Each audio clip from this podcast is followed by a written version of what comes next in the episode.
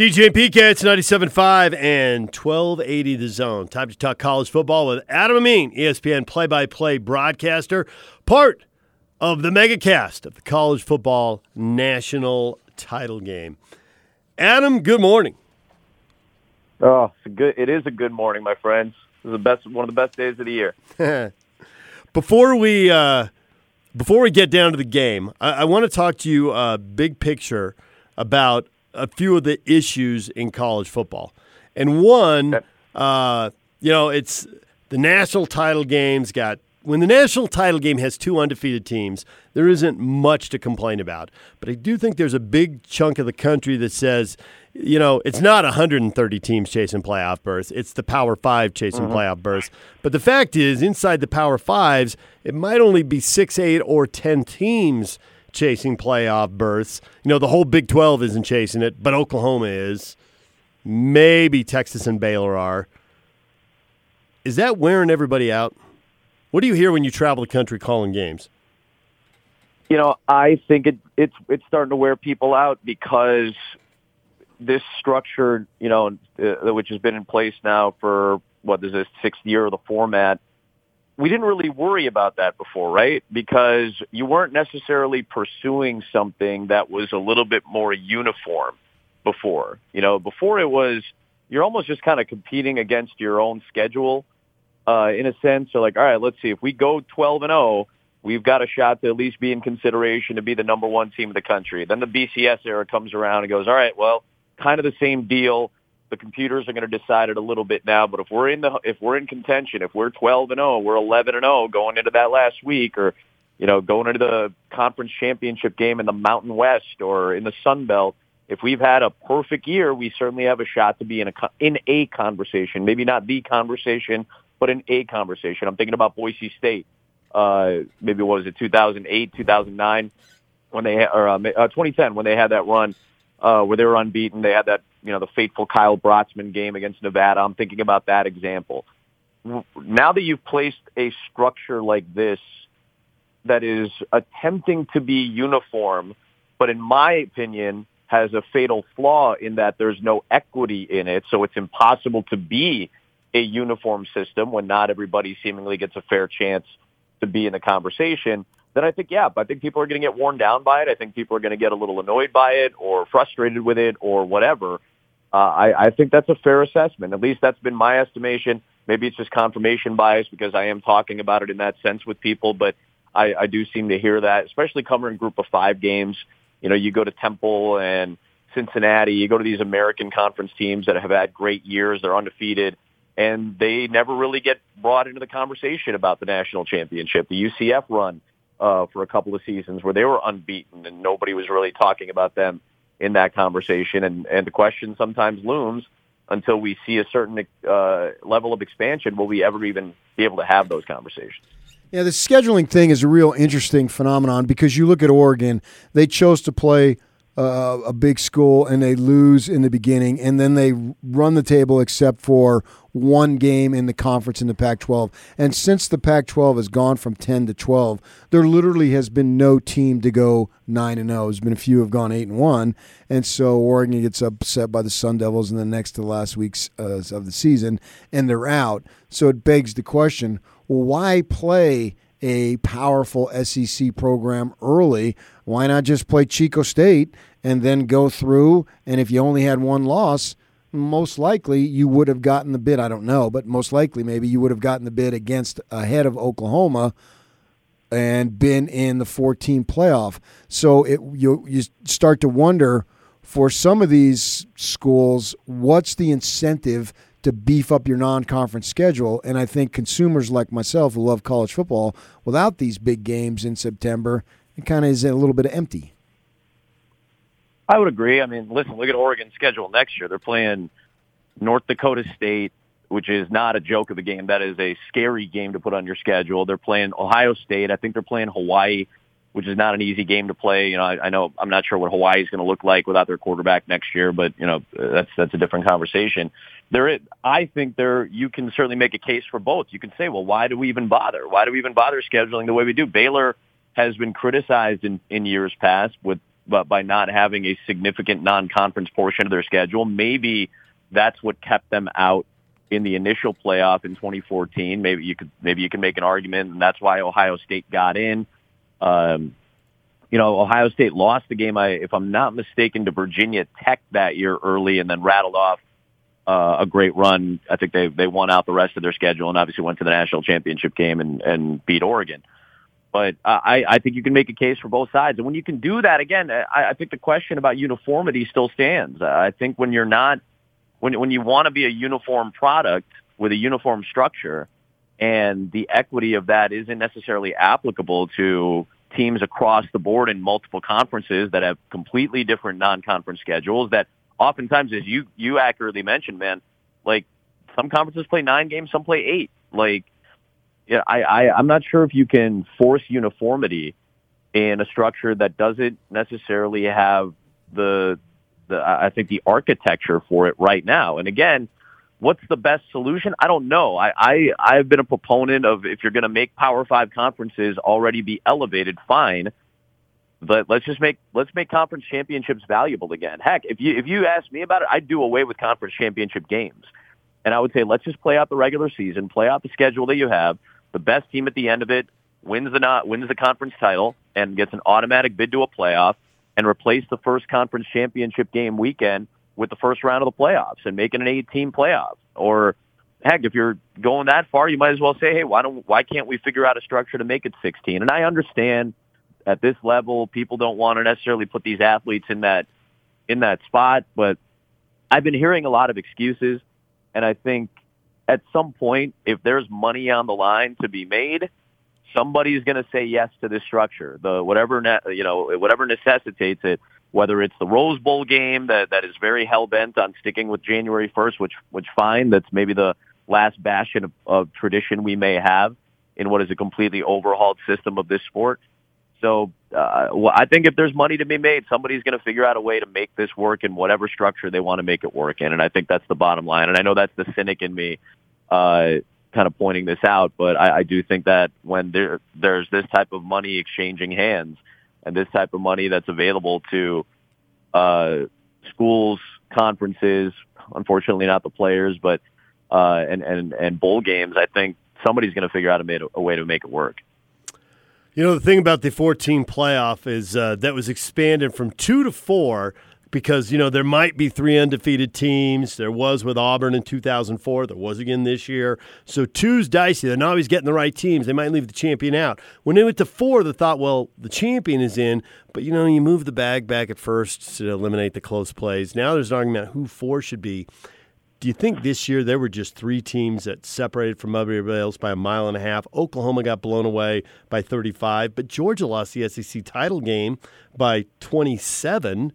Maybe the only way to get a fourth team in there that could have competed with LSU in the semifinal would have been if Tagovailoa was healthy and they gave Alabama a second crack, and that would have gone over really well with the rest of the country. Should the playoff just stay at four just because the top teams are too good? You know, here's here's one thing that that you have to take into consideration, and I think you're right. By the way, I think this year maybe it was just one of those years. Everybody who's a proponent for the 14 playoff is going to say, "Well, hey, look, it's perfect. Uh, who, who there there isn't really a clear cut number four. I agree. I agree this year, and it's an easy argument and, a, and maybe the right argument to make for a 14 playoff. There were only three great teams in college football this season, but if you said starting in 2021, we're going to go to an 18 playoff. It's going to be the structure that, that we just kind of discussed. You know, conference champions make it. And then there's, let's say, two wild cards. And let's, let's allot a spot for the group of five, which, by the way, I don't think will ever happen. Uh, or, or won't happen until somebody says, yes, let's give those teams a piece of the pie. Again, there's money to be made out there, and nobody wants to give it up for anybody else. They want to keep it for themselves. It's fine. But let's say you were to allot a group of five slot, two wild cards for you know, a Notre Dame or, you know, let's say a BYU if they have a great season or uh, another SEC team if they had a particularly good run. And then you have your five conference champions that are, that are in the playoff. Let's say it's an 18 playoff. People are going to complain like, well, I don't want to watch Memphis against LSU. I don't want to watch that game in Baton Rouge. Let's say the you know the top four seeds host a host a first round game. I don't want to watch that game. That's not going to be a good game. Fine, so be it because the level of competition is significantly different. But what's going to happen in five years when you know as a group of five team, let's say you're UCF and Scott or, uh, or uh, Josh Heupel, let's say that you're Memphis and Mike Norvell didn't leave for Florida State. Why did he leave for Florida State? Because he's going to a Power Five conference. Let's say there's a slot aligned for a group of five team to make the college football playoff. Don't you think that's going to change the structure of college football as we stand right now? Don't you think there are going to be a lot more high quality players that would prefer to go to a place like a UCF or a Memphis or a Cincinnati because there's a group of five slot aligned for them rather than go to, let's say, a mid-level SEC team that has an outside shot. Let's say, and, and I feel bad calling Texas A&M a mid-level team, but let's just, for the sake of the argument, call them that. Wouldn't you rather go to UCF and play for a coach that is going to stay at UCF because he doesn't want to go to a mid-level ACC job? And he'd rather be at UCF because there's a chance to play in the college football playoff. Don't you think that's another sales pitch and a selling point to keep the best kid in Florida in Orlando rather than having him travel to, let's say, Auburn, Alabama or College Station, Texas. Now in five years, maybe not even that long, maybe in three to four years, the entire structure of the sport has changed because you've given incentive for coaches and players to not always have to go to a place like Auburn, Texas A&M, uh, Michigan, Penn State, uh, Michigan State they're, they don't want to go to Washington State now or Washington because now they have a better shot to go to the playoffs playing at UCF or Cincinnati or Boise State. So you can change the entire structure of the sport and the perception of it and the talent balance that seems so diluted right now. You can balance the talent of coaching and uh, athletes out if you give them incentive to do so. And I know they don't want to pay anybody. They don't want to give athletes money. Fine. Why don't you make it a little bit more equitable so that people feel like they have some incentive. They have some skin in the game. And when you do that, that will drastically change the structure of, of the sport, I think, as it stands right now. It does appear, as far as tonight's game, that we have the two best teams. I guess Ohio State can make a little bit of a claim, but certainly LSU belongs in there, and Clemson won the game, so they belong in there. With that in mind, do you think that the country's really getting behind this game? Even if we have a little Clemson fatigue, I think Orgeron and Burrows are new stories at LSU. So I know for me personally, I'm excited for the game. Listen, I, I think these are the two best best teams playing right now. Um, and, and yeah, I, certainly make a case for Ohio State, but I, I think Clemson's defense, which held one of the best offenses in the country in check to 23 points in Ohio State. They've only allowed 20 points one other time, uh, and that was against North Carolina earlier this year. Uh, and and I know people are going to say, well, North Carolina. Uh, by the way, Sam Howell, their quarterback, true freshman, threw for 38 touchdown passes. Uh, he's a stud. He that's a legit offensive team. So I think Clemson's Clemson's defense has has been a calling card for them. I know their offense has routed teams, uh, especially since that North Carolina game and the bye week that that, that followed. Uh, LSU has been the most dominant team. They proved that again uh, in the semi against Oklahoma. They've got the most lethal offense in college football, as far as I'm concerned. Obviously, a Heisman winner. I think we've got the matchup that we wanted. We wanted the two best quarterbacks. We wanted. I, I like the kind of quote unquote home field advantage. I know Dabo Swinney doesn't love it. I just think it's fun I think it's an added fun element uh, that we wouldn't have really considered otherwise. Uh, I think both defenses have studs. Grant Delpit at corner, uh, or in the defensive backfield for LSU. Isaiah Simmons is probably the best defensive player on the field in this game for Clemson. Plays every position uh, on the defense. So I think this is kind of the matchup we wanted, right? We want a heavy blitzing Clemson team going up against maybe the best offensive line in the country, Joe Moore award-winning offensive line at LSU. We've got one of the better offensive lines in Clemson trying to give time to, to Trevor Lawrence, which they did really well for good chunks of time against Ohio State, allowed him to run, allowed him to be a little bit more explosive in the run game, uh, still look downfield and make good passes. I, I think this is the matchup we all wanted. And I think it's the matchup we deserve to close out a really fun season. LSU wins this game unless Burrows is flat on his back, getting knocked down a million times. Can they get to him without blitzing? Because it seems like he's seen every blitz and he's beaten it all. Now, if four guys can get to him, then maybe that's different. What do you think? I don't think so. I, I and and listen, it's it, it comes down to execution, right? But Clemson is what it is because of its ability to blitz.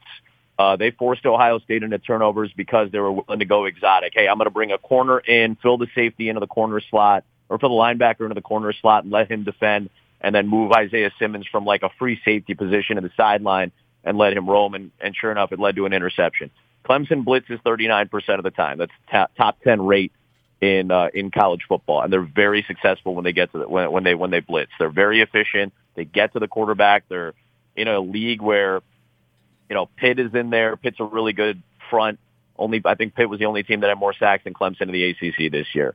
Uh, I think LSU's given up something like 29, 30 sacks, but they again let's let's also know they're going up against some of the best defensive lines in college football. Uh, you know, when they're playing teams like Alabama, playing teams like Auburn, playing at Texas A&M, they're playing high quality defensive lines.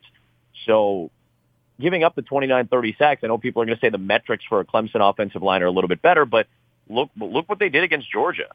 Seven, eight seconds for Joe Burrow to throw the football. They did the same thing against Oklahoma, which I know people will will knock Oklahoma's defense and maybe rightfully so, but they're giving time to Joe Burrow to try to dissect. And then he's got two of the best receivers in the country, and Chase and and Jefferson, and you could throw Terrace Marshall in there as well, who was great against OU.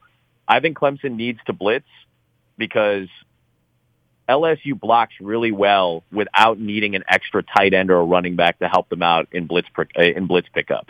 So I think personally, Clemson's going to have to bring an extra body. Where they come from, that's what Brent Venables is great at. It's exotic. It's not exotic. It's a base pressure. It's a, an exotic look. It's a twist with an extra linebacker coming in. Simmons is going to come in. He's got seven sacks this year. I, I think they need to bring extra bodies because LSU's offensive line is that good.